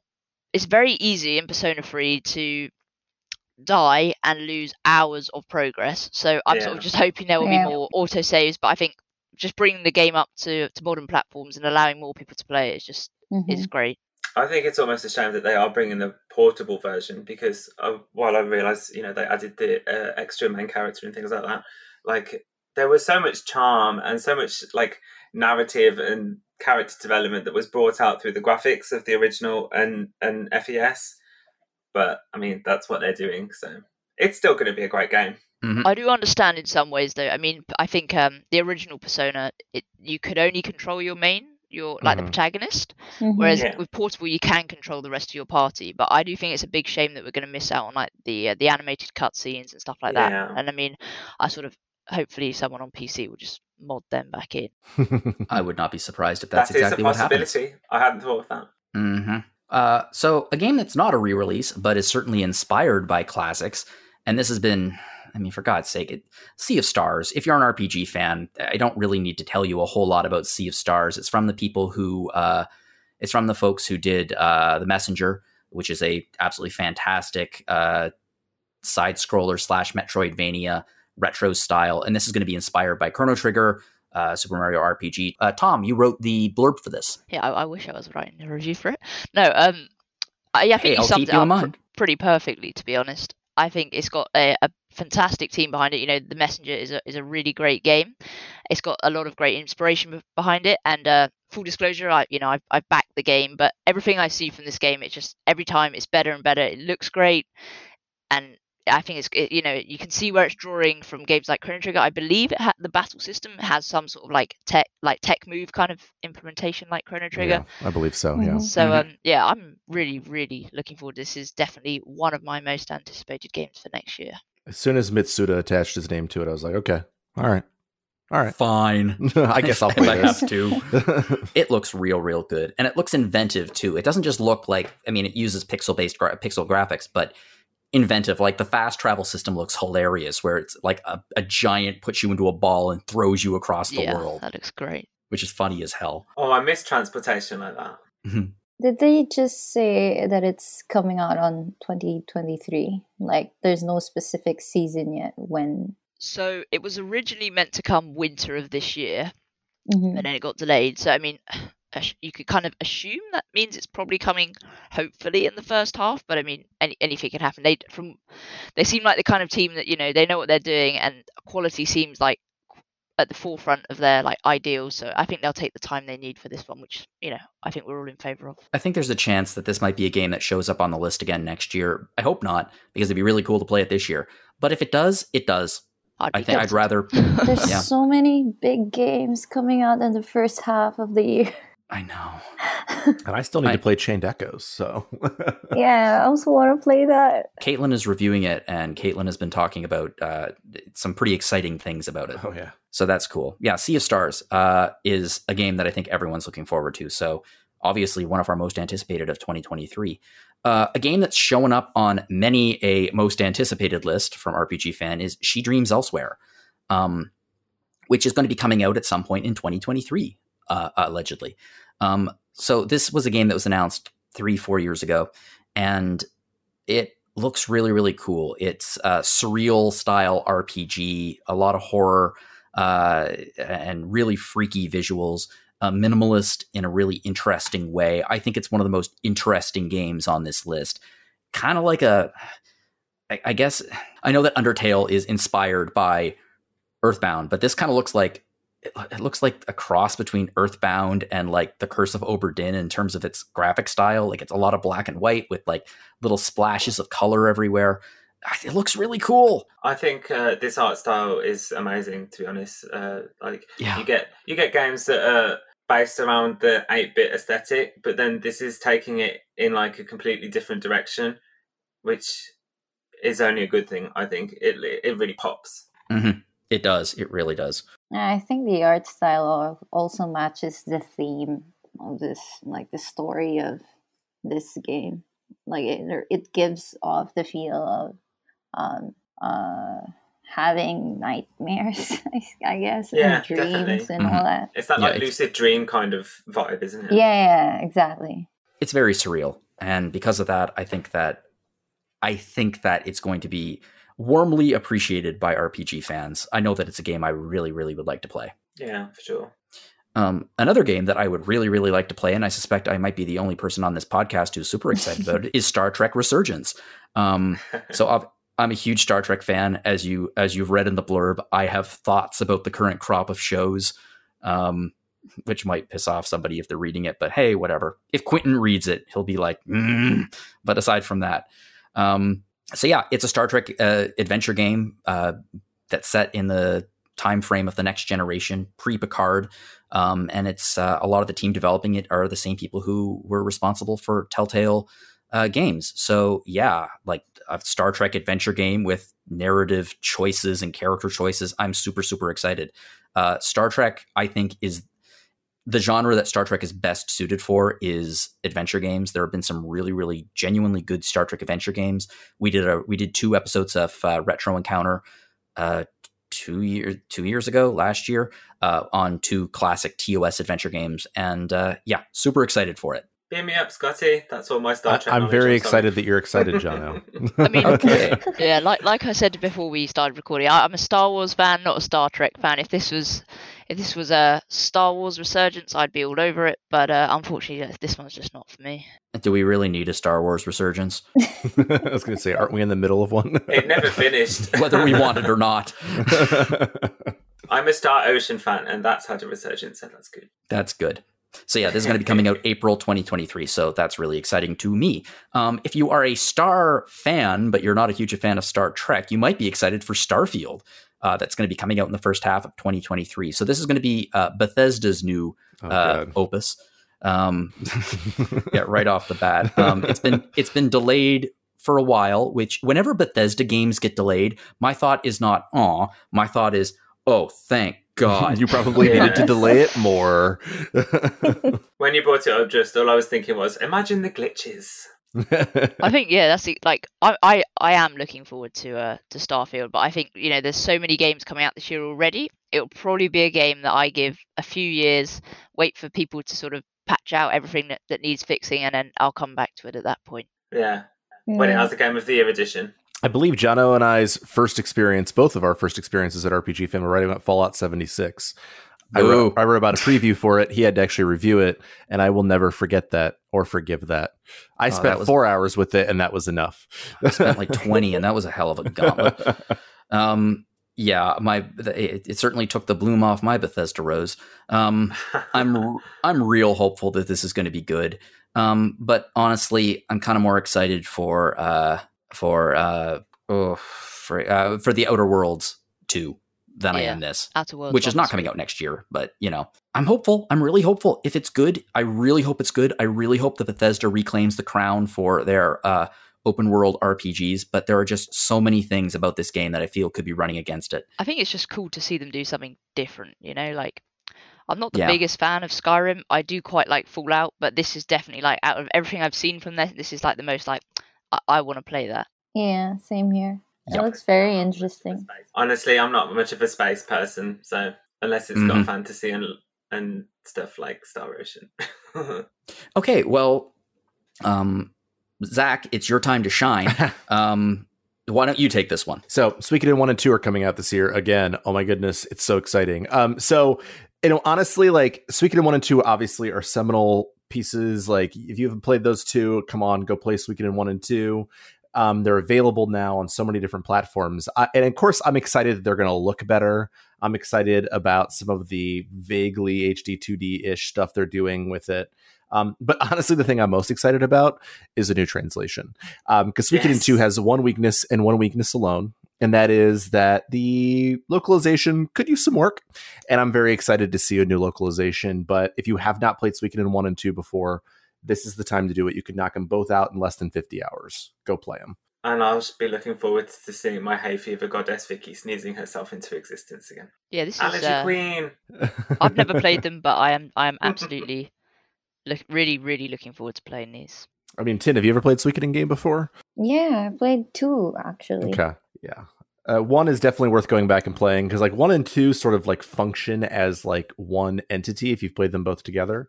And so I like that they're coming out together. I know one a lot of times kind of gets sh- shuffled off to the other side, but one um, is so interlocked with two that I think that they're very much worth playing together.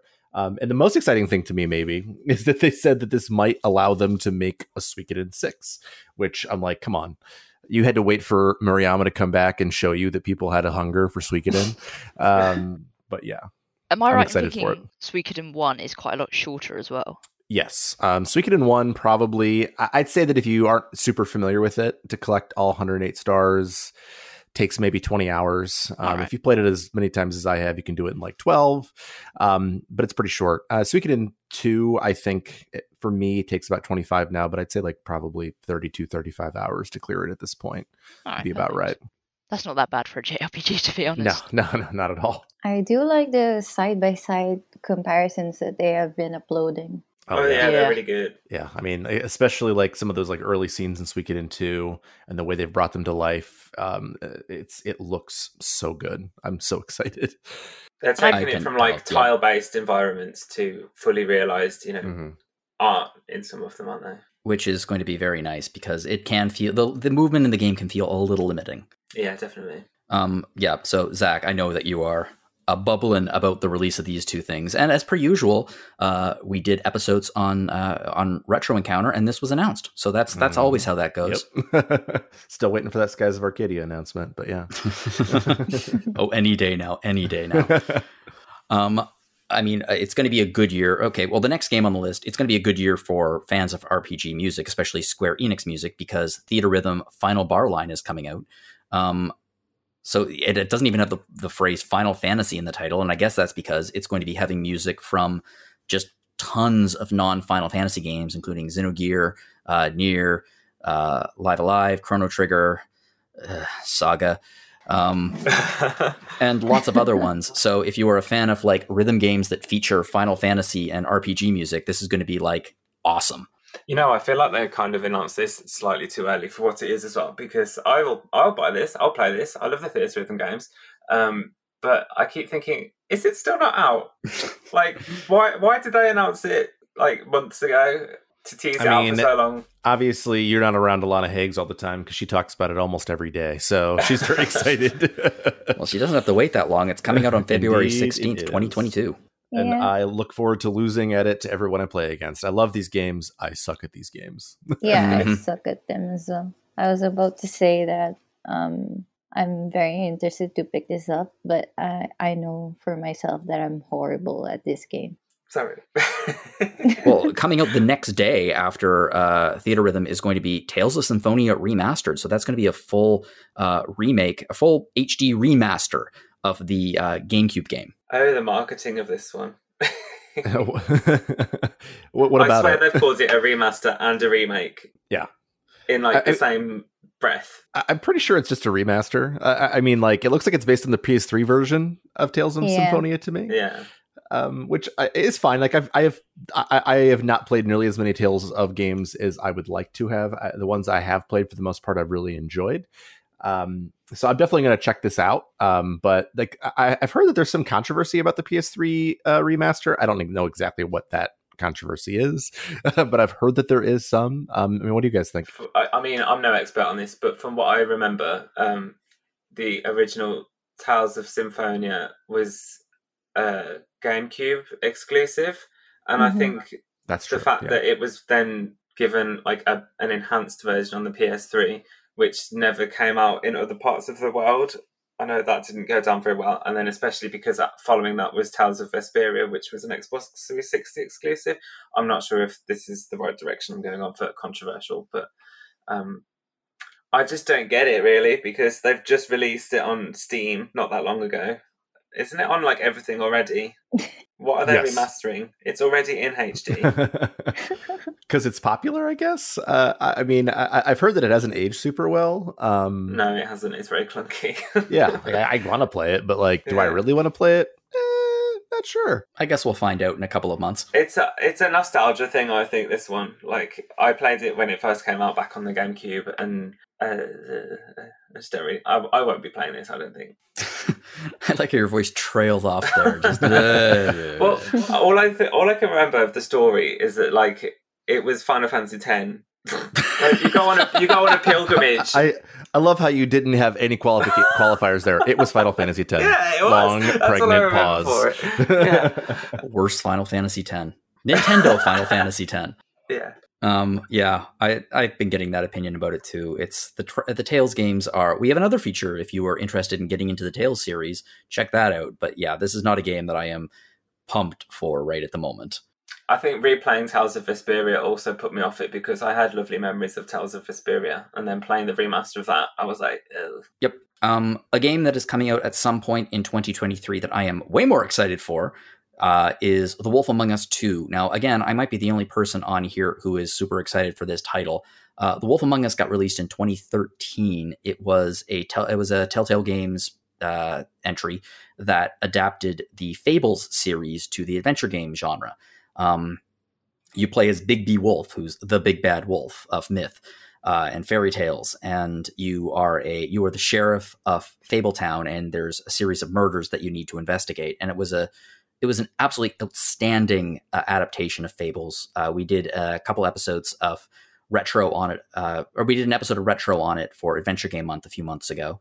And the sequel is finally coming out. They're finally developing it, and it looks really, really good. It looks really cool. It's Bigby fighting against what looks to be uh, Dorothy and uh, her friends from The Wizard of Oz uh, in a much more realistic portrayal. And I can't wait for this freaking game. I was so excited because the first one was so good. Fables has recently restarted. It had a 150 issue run, including a bunch of spin off comics, but they've restarted with 151, and it is. It's just tremendous comic book series, and the adaptations of it have been excellent. So I highly recommend the first one to anyone who hasn't played it, and I am pumped for the second one at some point in 2023. I'm not a huge adventure game guy, but like um, Wolf Among Us has always been something I've wanted to play. I was like this close to hopping onto the retro episode, and uh, this is giving me even more reason to go back and finally play that game because I've heard it's amazing and I really want to check it out. Yeah, it's super stylish. Yeah, I haven't played uh, the, the, first one, but I think it's great to see that Telltale are back on it. Yeah, it is. It really is. The story of their downfall was heartbreaking. Oh, it uh, was uh, horrible. There's a real good Noclip documentary on YouTube about it. Um, if anyone's curious about the what what went down and just oh such heartbreaking stories from some remarkably talented developers. Yeah. Um. Well, we're down to our last entry on the most anticipated of 2023 list, and uh, boy oh boy this is this is one that has gotten some buzz which is wrestlequest uh may of 2023 Hell so yeah, this is, is, yeah uh, so this is this is a uh well it's it's a it's a jrpg but involving wrestling awesome. wrestling and can, it, it, can i just point out that Abe's write up on this is incredible. Like everybody needs to go read it. If we had time, I would just like to love it, love to read it aloud right now. yeah, it's uh I, wrestling is something that I watched when I was very small because my friends liked it, but it never really connected with me. It wasn't until I was older that I realized it's like, for God's sake, it's it's literally just comic books. It's mm-hmm. that's what it is. Yeah. heroes and villains and it, in front of a crowd. It's a perfect mix for a JRPG. Like I, I feel like it's um it's it sounds totally ridiculous and they have like appearances from like real wrestlers and I I'm totally into it. I'm totally here for it. Yeah, I mean, I'm I've never really been into wrestling, but I do think it's really impressive that like an indie team has has managed to like get the license for all of these like like names of, of real wrestlers. I think that that's a really that's really cool. Oh yeah, they have, haven't they? I, I just assumed it was all fictional stuff, but just reading through this now, yeah. No, Jake the Snake Roberts, Andre the Giant, Randy Macho Man Savage. I remember these game these names when I was a child. Yeah. Yeah. So that is the list of most anticipated from 2023. I'm going to put in just for this, not for the actual feature, but I'm going to put in a honorary mention uh, very, very quickly because we don't know it'll be released in 2023. In fact, I guarantee it will not be released in 2023, but we might get an early access in 2023. And that is something that was announced at the Game Awards a few days ago, and that is Hades 2. Oh, yes. Mm. Oh, my very God. Excited. I did not see this coming and it knocked me back in my chair because I just finished Hades a few weeks ago and it's one of my favorite gaming experiences I've had in years. Oh, it's phenomenal. And, you know, as I was watching it, I'm like, ooh, Supergiant. I'm here for it. I'm here for it. And then I was like, oh, wait, oh, wait, this is, oh, oh okay, okay, yeah, okay. yeah. I was trying to figure out what it was. And then I noticed the laurels on uh, her hair. Yeah. And I was like, wait a minute, that looks Greek. the moment in the trailer where the uh, where the soundtrack comes in and you're mm-hmm. like, oh yeah, that's that's Hades. Now I'm not going to play it in early access. I would wait until uh, it comes out fully, but you know, I'm I might be alone in that. Yeah, I don't have the same patience as you. I I think I'll be jumping into early access. Yeah, mm-hmm. same here. The way you all talk about Hades, I really need to play this game. I have not played Hades. Oh yeah, you do. You have to. It's fantastic. It's so good, Sam. It's so good. Um, my warning is once you start playing it, you're not going to be able to stop. So, oh yeah, might be yeah. a good game to play over the holidays. Until you get at least yeah. ten clears. yeah. Well, that is the end of the most anticipated games feature. Uh, so yeah, with us moving into the holidays, there might be some time to clear away some of our backlog for some of these games. Um, I know there's no room on my Steam wish list right now, so I've got to I've got to clear some space away. But if you are looking for some holiday gifts for the RPG fans in your life, why not check out our store? Uh, we've opened a store at, RP, at www.rpgfan.com slash shop. And there you can get mugs and, and, and, all kinds of things with our logo on it. So, yeah, uh, check that out if you are looking for presents for anyone. Uh, please check out the past episodes of Random Encounter. We have a lot of them, uh, but we have a lot of other podcasts as well on the site. So uh, we also have Retro Encounter, uh, and this month of Peace and Joy is going to be brought to you by a number of Xeno games. So uh, they're going to be covering those. We also have the companion piece to this episode coming out in a few weeks, which is going to be a look backwards at 2022. Oh, And do not forget to check out the Muppets episode of Retro Encounter that uh, Solosi, Greg, and I did. It might be some of the most fun I've had on a podcast in years. It was so fun. We cast Muppet versions of Final Fantasy VI, Final Fantasy VII, Yakuza, and Mass Effect. And it was so much fun. And I'm so proud of some of the casting ideas we had. Uh, so check that out. We also have Rhythm Encounter, which is RPG fans' music podcast. So uh, we just had the Persona episode out last week, and coming up after this episode, which should be coming out next week, is the final rhythm for 2022. And that's going to be our Music of the Year episode. It's going to be coming out the day after Christmas, also known uh, to our Canadian and UK listeners as Boxing Day. I don't think Americans celebrate Boxing Day. We do not. Yeah, Didn't even know what it was until like last year. I did not know that. Yeah, it's it's. Uh, I think it's just a UK and former UK colony thing. An educational podcast. Um, yeah. So Boxing Day is, is going to be coming out on Boxing Day. So that's our the Canadian and UK present to you Americans and everyone else around the world. Um, if you'd like to get in contact with us here at Random Encounter, you can fire us off a message at podcastrpgfan.com. Love to hear from you. If you have any ideas for future episodes or discussion questions or just some thoughts about the show, uh, just please fire them off my way. If you'd like to send me an email personally uh, regarding Random Encounter or anything involving reviews or the site in general, you can do so at jlogan at rpgfan.com. However, I am not the only person who has an online presence on this podcast. Tin, where can we find you online? Oh, you can just really find me on Discord in RPG Fan, and I'm always online there. So, yeah. Awesome. And Tom, where can we find you? Uh, yeah, the best place to find me is, is probably Twitter, which is uh, my handle is at voiceless tom. Cool. Sam, where can we find you? Uh, I am also on Twitter with the most annoying username ever, hologram Smam, because one of my friends used to call me Smam, and hologram Sam was taken, so it's hologram Smam. Excellent. That is, I love username origins like that. And uh, Zach, where can we find you online? I am decidedly less online. Um, you can find me, uh, the best way is probably email zachw at rpgfan.com, or you can find me occasionally on RPG Fans Discord at zachw. Cool.